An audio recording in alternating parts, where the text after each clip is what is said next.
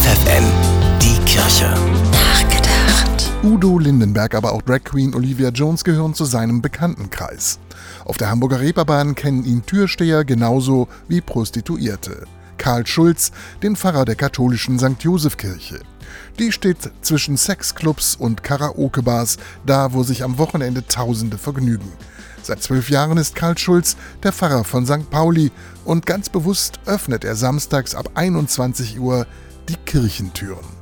Auf Besucher muss er da nicht lange warten, manche kommen aus Neugier, andere ganz bewusst, um mal in eine ganz andere Welt abzutauchen, eine Kerze anzuzünden, auch um ein kurzes Gebet zu sprechen. Dabei drängt sich der Pfarrer niemandem auf, will keinen bekehren, er ist einfach nur da.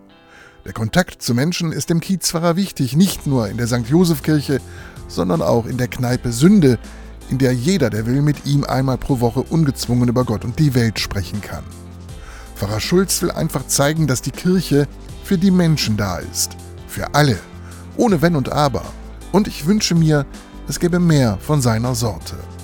Denn auf Menschen zugehen, Verständnis zeigen, andere ohne Vorurteile und ohne Forderungen annehmen, so wie sie sind, das ist christliche Nächstenliebe.